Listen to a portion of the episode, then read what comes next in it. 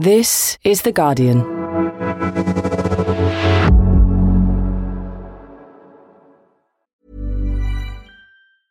Finding your perfect home was hard, but thanks to Burrow, furnishing it has never been easier. Burrow's easy to assemble modular sofas and sectionals are made from premium, durable materials, including stain and scratch resistant fabrics. So they're not just comfortable and stylish, they're built to last. Plus, every single Burrow order ships free right to your door. Right now, get 15% off your first order at burrow.com slash ACAST. That's 15% off at burrow.com slash ACAST. Flexibility is great. That's why there's yoga. Flexibility for your insurance coverage is great too. That's why there's United Healthcare Insurance Plans. Underwritten by Golden Rule Insurance Company, United Healthcare Insurance Plans offer flexible, budget friendly coverage for medical, vision, dental, and more. One of these plans may be right for you if you're, say, between jobs, coming off your parents' plan, turning a side hustle into a full hustle, or even missed open enrollment. Want more flexibility? Find out more about United Healthcare Insurance Plans at uh1.com. The Conservative Party has been thrown into crisis as allegations of sleaze and corruption continue to rumble on. I'm Rowena Mason, Deputy Political Editor for The Guardian, and this is Politics Weekly.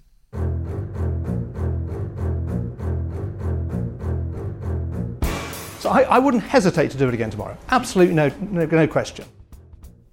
Last week, all but a few Tory MPs voted with the government to overturn the 30 day suspension for Conservative MP Owen Paterson. Instead of playing politics on, on this issue, which is, what the, which, is what they, which is what they are doing, I think that she needs to consider the procedures of this House in a spirit of fairness, Mr. Speaker. And, and we, on this side of the House, instead of playing politics, we are getting on with delivering on the people's priorities. Parliamentary Commissioner for Standards Kathryn Stone had found Paterson breached the rule prohibiting paid advocacy. He had lobbied government ministers on behalf of two private companies who just happened to pay him more than £100,000 a year to advise them, something Paterson still denies. MPs also voted for a complete overhaul in the way the parliamentary standards system investigates allegations of wrongdoing. And that vote did not go down well, with the opposition. It's one rule for them and one rule for the rest of us with former Conservative Prime Ministers. There's a general whiff of we are the masters now about their behaviour. It has to stop, and it has to stop soon. Or with the voters, going by some of the polling that's come out. A day later, Johnson U turned and Paterson resigned. What followed was a week of scrutiny for a Conservative Party swatting away allegations of sleaze. The ex Tory leader, Iain Duncan Smith, and former Attorney General Geoffrey Cox are both facing questions over second jobs they have had. And on Wednesday morning, the Conservative MP and Vice Chair of the party, Andrew Bowie, announced his resignation in protest, suggesting he could not defend the government any longer. So, when does sleaze turn into corruption? And is democracy on the chopping block in Westminster? That's all in this week's Politics Weekly. But first, I wanted to catch up with my colleague, The Guardian's political editor, Heather Stewart. Heather and I are in Westminster at the moment, following the fallout from the Owen Paterson case over the last week. Now, Heather, a lot has happened since Owen Paterson resigned over breaking MP lobbying rules. But it seems like these second jobs of MPs is the thing that has attracted a lot of scrutiny. What are the rules at the moment? Are MPs allowed second jobs or are they not? They absolutely are allowed second jobs, yeah, as, as long as they declare it and as long as they don't do what Owen Paterson uh, was found to have done repeatedly, which was to um, lobby the government to approach ministers and officials on behalf of those companies that they're being paid for. So there is this whole sort of murky world where MPs are paid for sort of political consultancy or advice or expertise and you know it's it's meant to be all above board but of course there's always this suspicion that you know, why are these companies paying in particular for MPs? It's very often former ministers who've been quite close to government figures. You know, is it perhaps because of the influence or the contacts that they can provide? And this moonlighting or, or having second jobs is banned in, in Wales and Scotland. So why not Westminster?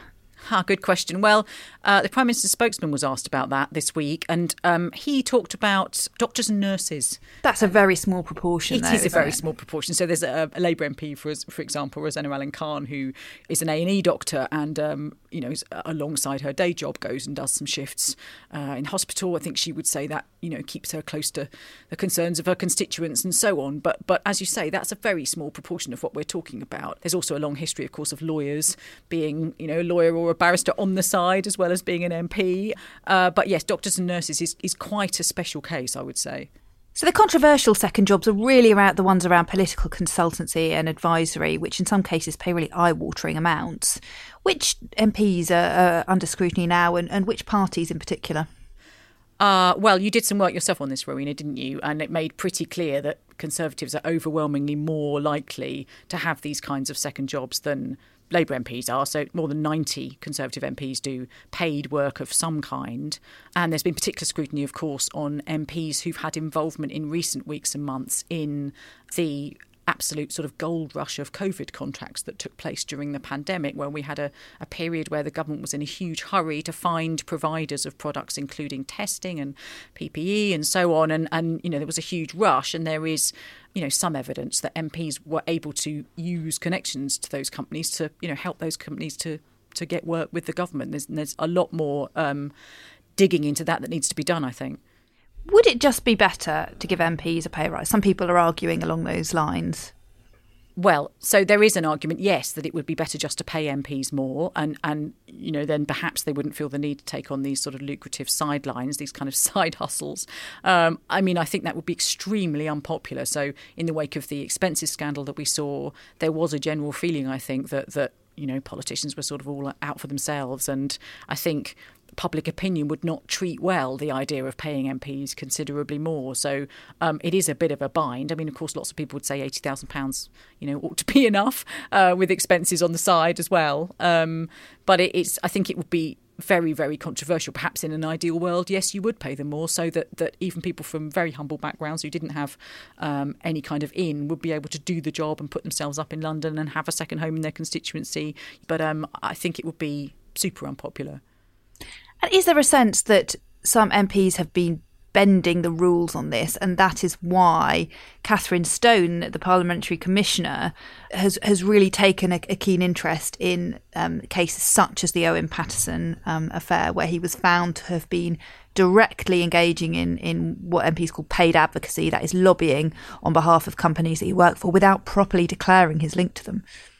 Yeah, I, th- I, mean, I think that was. I mean, it was it was described in the report on his conduct as a, as a particularly egregious case. It, it was certainly it was an outlier in terms of the amount of money that he was paid he was being paid, which is more than £100,000 a year. But yes, I think there is a sense that perhaps, I mean, in fact, one of the standout things about the Paterson case was that he was absolutely unable to see right to the end what he might have done wrong, even though it, it seemed to have very clearly broken a whole series of rules, including on, you know, the use of his parliamentary office and the way that he'd made approaches to officials and so on. You know, he just didn't seem to see that it was a problem. And I think, you know, that in itself raises questions about whether the system is robust enough enough and whether it works well enough as it stands. Tell me a little bit more about Stone. She's her, her job title is the Parliamentary Commissioner for Standard. Exactly what does she do in that role and why is it problematic for the government? So she's an independent figure. So she's employed by the House of Commons. She's not employed or chosen by the government. She's able to launch her own inquiries, interestingly. So she can launch an inquiry if something's referred to her. So sometimes, for example, MPs refer themselves because they want to sort of clear their name about something that's been written about in the press or so on. But but she can actually launch her own inquiries into issues. And, you know, she has made a, a number of robust findings against MPs, not least against the Prime Minister over the way that he failed to declare a free holiday in Mustique. Um, that finding was subsequently overturned by the parliamentary committee of standards, but but she is this sort of independent figure, and she has a remit to sort of roam across MPs' behaviour, and and you know, yes, she's made clear she thinks there are some sort of underlying issues that need to be looked at. And she doesn't just investigate second jobs, does she? Um, and she's not the only person tasked with investigating potential wrongdoings by parliamentarians, because Chris Bryant, the chair of the Standards Committee, oversees this cross party group of MPs who judge their peers. Do you think there are any problems with, with this system and, and how are MPs arguing it should be changed? And is, is there any merit in what they're saying? Well, there's two aspects to that. So, so One is that, and the complaint that the government sort of latched onto last week when it was trying to sort of protect Owen Paterson and prevent, prevent him from being punished was this idea that there's no formal appeal process. There's no sort of right of appeal. That's a bit questionable, I think, because there is sort of in the process an appeal in the sense that Kathryn Stone makes her report, makes her findings. That's then presented to the Committee for Standards, which, as you say, is this cross party committee. And it, it, then makes a judgment on how serious the findings are and what the, what the sort of censure, what the punishment should be, and so on. And then so, it goes to MPs. And then it goes to MPs, which is pretty extraordinary. I mean, it's hard to imagine any other workplace in which you could have some sort of case against you and, and it was independently investigated and it was found that you'd broken the rules. And then, you know, what your colleagues get a vote on on how you should be um, punished or whether you should be punished or not. And of course, last week brought the politics sort of pouring into that. No, normally, what happens is these things, as they say, go through on the nod. There's not even a, a, vote on these things. They're uncontroversial. The committee decides that the rules have been broken, normally agrees with Kathryn Stone's verdict, although there is a chance at that point for the MP to put their case again. But then Parliament normally just rubber stamps it. And, and you know the government sort of opened itself up in a way to all kinds of criticisms last week by by you know putting the politics front and centre of this by whipping its MPs to try and protect Paterson. So I, th- I think there's a question over whether there's a, a, right of appeal and whether that really works. There's a much bigger question about whether MPs should have the final say, whether they should have any say in how their colleagues should be punished, and that's that that's a much more uh, difficult question, I think. There's a suspicion as well, isn't there, Heather, that this goes a bit wider for Downing Street than Owen Paterson and that there are more potential scandals over sleaze uh, and investigations to be done into the conduct of, of MPs and ministers coming down the tracks that Downing Street might want to avoid and that they tried to change the standard system in order to head that off. What do you make of those um, theories?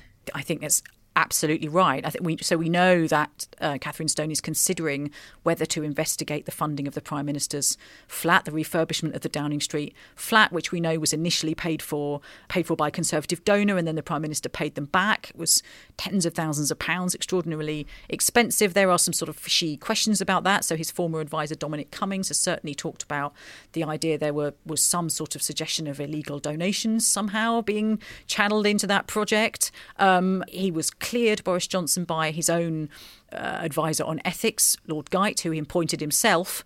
But there is a sense that Stone might want to look at that. She, she, we know, is waiting for the Electoral Commission to look into the same subject and may then have another look. We, we also know that she um, censured him, or, or she sought to censure him over his failure to declare that Mustique holiday, that freebie holiday he had. Well, of course, he's just come back from another freebie holiday provided by Lord Goldsmith. He's declared that on the minister's uh, register of ministers' interests. He hasn't made a separate declaration on the MP's register of interests, which is absolutely, or it's, it's exactly what Kathryn Stone urged him to do in that previous Mustique case. So that feels a little bit like number 10 you know, slightly sticking two fingers up to Stone and saying, you know, do you want to sort of come for us again? And so there are a lot of questions about whether Johnson is trying to undermine her, to intimidate her, perhaps, or just to sort of, you know, throw lots of mud in the in the hope that those further investigations uh, might never take place. Downing Street say that's absolutely not true. That they weren't trying to take down Kathryn Stone as the parliamentary commissioner. They were simply trying to. Um,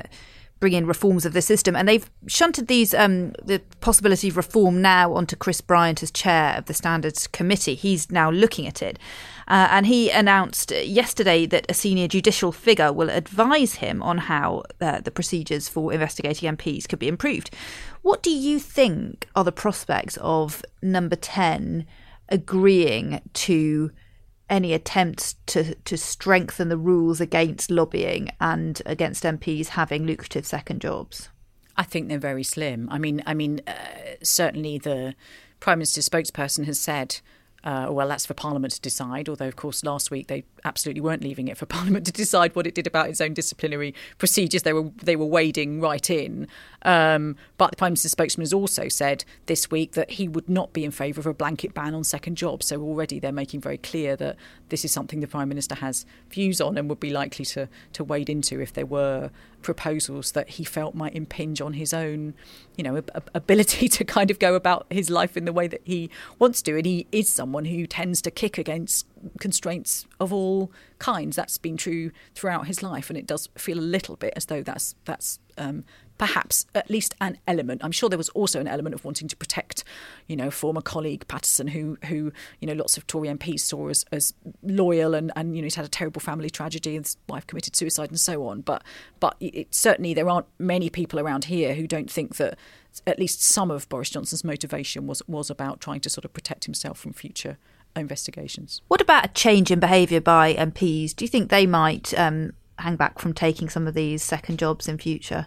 So I certainly think there's a feeling at the moment that scrutiny of this kind of behaviour has been uh, really heightened. So, you know, obviously we've been looking at some of these issues, but so have lots of the other papers. There's a lot of focus on it, a lot of discussion about it. And so I would have thought for a time that MPs will think very carefully before some of those roles, or at least being quite so blatant about the ways that they're um, using their influence. Of course, quite how long these things last, it's very difficult to say. And I'm, you know, the expenses scandal had a very, very long, cost a very, very long shadow on, on sort of rules and standards here and MPs' behaviour. I'm not sure whether this is, is to last nearly so long. No doubt we'll be covering more stories like this before the next election. Heather Stewart, thank you so much for joining me. Thanks, Rowena. Make sure to listen to Tuesday's episode of Today in Focus as Jonathan Freedland tells Nosheen Iqbal what exactly happened in the Owen Paterson case and what impact all these accusations of sleaze will likely have on the Prime Minister. After the break, The Guardian's Nesrine Malik and Transparency International's Daniel Bruce discuss when some common sleaze can escalate into all out corruption. We'll be right back.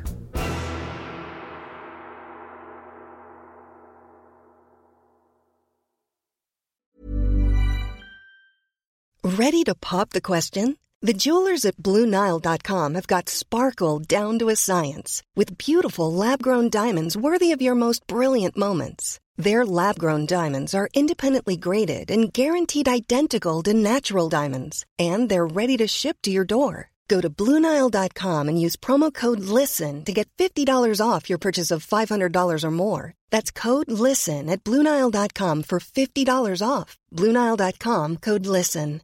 Finding your perfect home was hard, but thanks to Burrow, furnishing it has never been easier. Burrow's easy to assemble modular sofas and sectionals are made from premium, durable materials, including stain and scratch resistant fabrics. So they're not just comfortable and stylish, they're built to last. Plus, every single Burrow order ships free right to your door. Right now, get 15% off your first order at burrow.com slash ACAST. That's 15% off at burrow.com slash ACAST.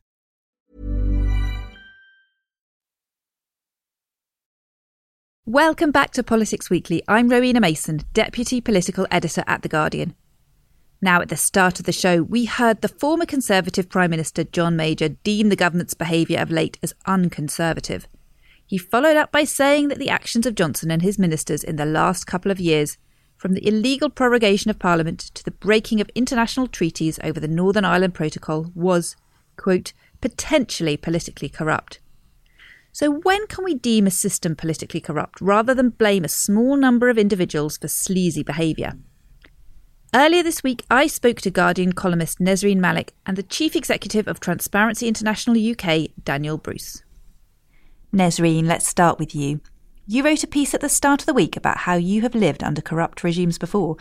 Can you give us some examples of when, in the places you've lived before, political systems were captured, as you put it?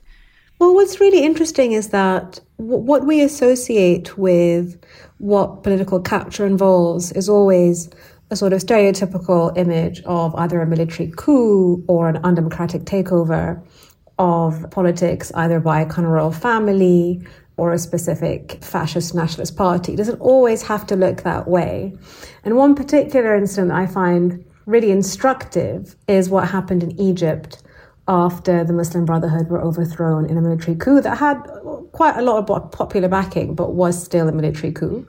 And the way that coup was then laundered into respectability by having a national election where only a few candidates stood, and of course, Abdel Fattah al-Sisi was the only really viable candidate, shows how that sort of slow creep over the political processes can change something very dramatic and turns it into something quite respectable that then is reputable and incorporated into international stage. Um, but in the end, what we have is a kind of civil technocratic government led by a military leader who now wears a suit, gives, I think, a good lesson to heed that things that may seem quite dramatic can happen in, in slow and unpredictable ways.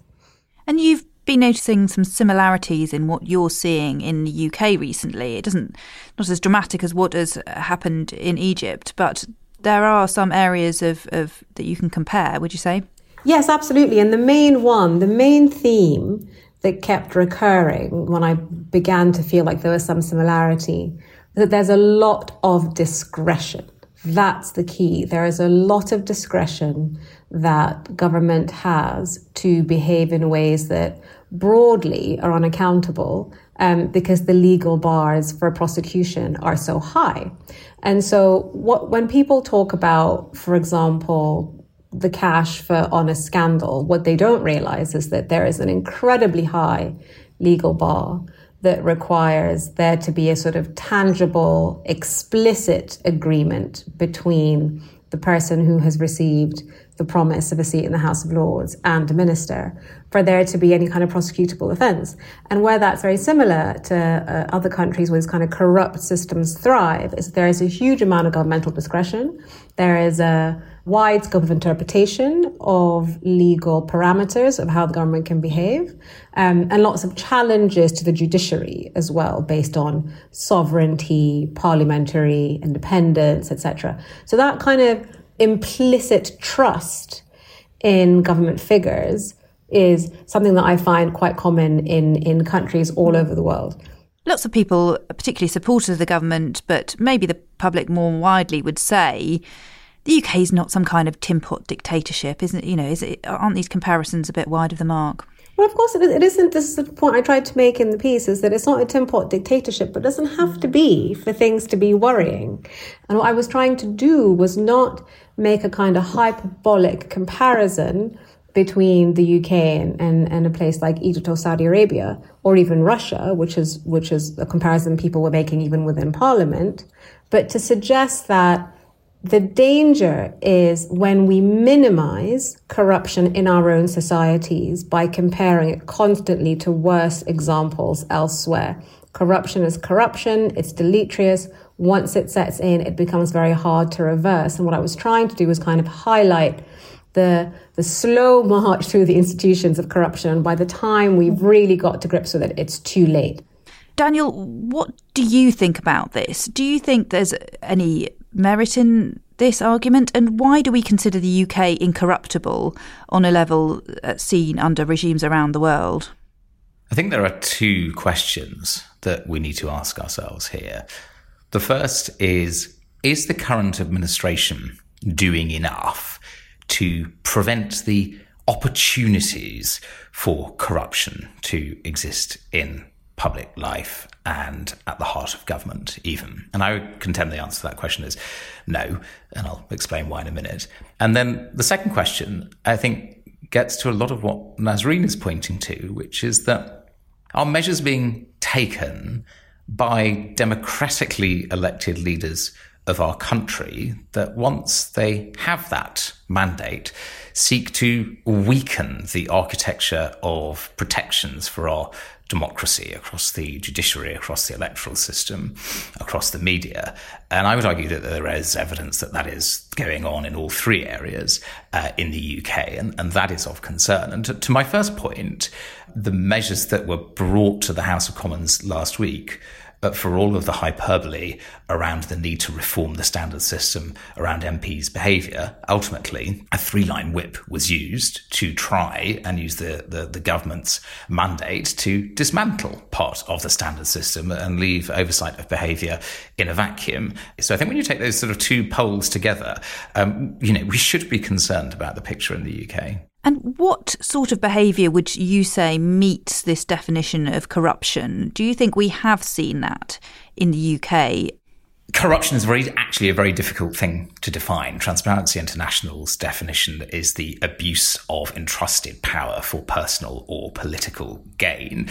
And it can have its imperfections because what it can do is it can lead you to believe that corruption has to be very transactional. You know, a bribe has to have been paid. I think w- what we are seeing is a a drifting towards the corrupting of the system which is what I'm concerned about. And, you know, we had the Committee on Standards in Public Life back on the 1st of November, come out with 34 recommendations to strengthen that system across ministerial behaviour, business appointments, the murky world of lobbying, and the independence of appointments to public bodies. And again, you know, the government has said, well, we'll respond to that in due course. But actually, in light of recent events, you know, we would argue that is a very powerful evidence based blueprint for reform, which the government should embrace if it is to demonstrate that it is doing more to prevent the opportunities for the corrupting of the system. And Nesrine, it's not like a government can become corrupt just all of a sudden, is it, as you're arguing? There are some societal conditions that also need to be met, right? Like a, a cowed press, maybe apathetic voters, or the lack of a political alternative. Corruption you can define it as as Daniel did, but it also needs a sort of group, social, institutional agreement on what corruption is to create enough moral outrage to challenge a government when it begins to behave in ways that are seen as corrupt. And what we have in the UK is a press, a sort of print press in particular, that is quite sympathetic to the Conservative Party Interestingly, the incident with Owen Paterson showed that there was still a limit to that sympathy, but there is enough sympathy for so the government could think that it can broadly push the envelope and really won't get much of a pushback. What's happened after Brexit is that there is sort of large mandate given to the Conservative Party that pretty much mimics the large mandates that autocracies have, in the sense that there is no risk there is no danger of an uprising. There is no danger that the government is going to be turfed out of office, either via an early election or just like mass public anger at something. So that makes governments behave in ways that are reckless because they feel like there isn't really going to be that much of a consequence to their behavior. Um, and the third condition is a public where enough people are either checked out of the political system or a large section of the public is supportive of the government because they back the government for a specific project. That also gives the government a lot of power to behave in ways that assail norms, if not laws. And Daniel, looking at the wider picture, what stops a political system from becoming corrupt? And do we have the right restrictions in place at the moment? Well, our current system is based on convention, and it's based on a view that honourable members will act honourably. And if they don't, that the convention based system for reprimanding behaviour that doesn't meet that standard will be applied consistently you know, that's worked at a point in time. Um, I think the evidence suggests very clearly, not just from the last week, but, you know, the concerns that we've had for some years now that that conventions based system isn't working anymore. And so that really does leave you with the challenge, say that actually you, you need to make the system more robust. And in many areas, again, lobbying, ministerial behavior, that means primary legislation being changed or introduced um, to move things forward.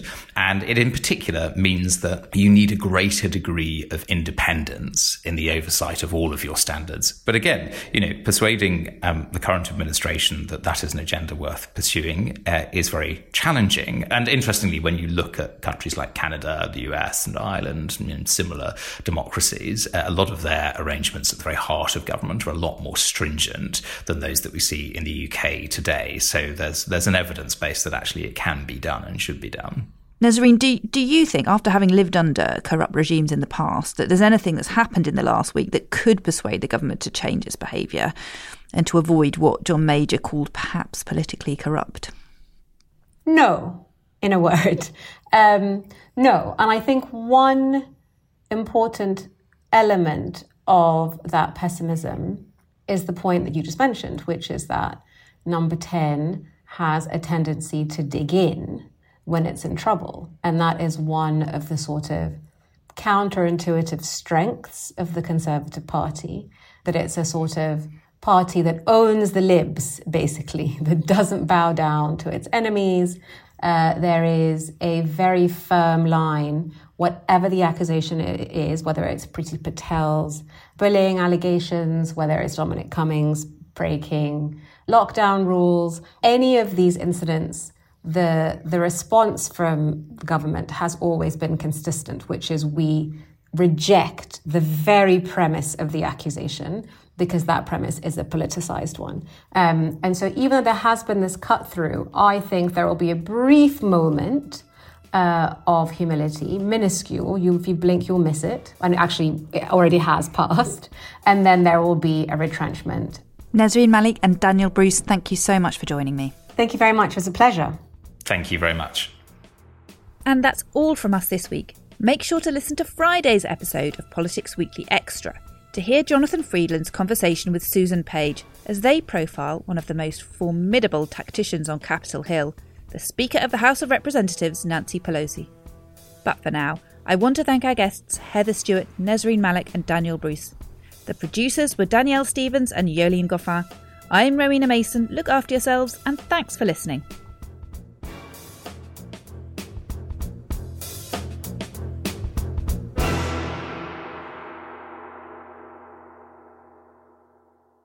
This is The Guardian.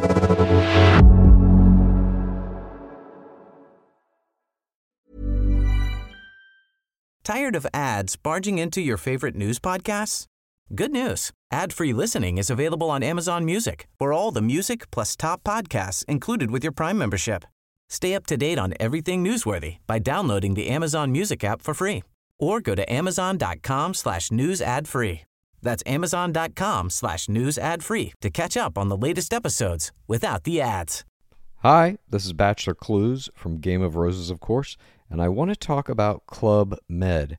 Everybody knows Club Med has been the pioneer of the all inclusive resort since 1950, with almost 70 resorts worldwide, ranging from beachside destinations in the Caribbean and Mexico to exotic locations like the Maldives and Morocco, or even the mountain destinations like Japan and the European Alps. Dine on delicious gourmet cuisine, enjoy more than 20 activities, and make memories with your family. For more information, visit clubmed.us or call 1 800 Club Med or your travel advisor.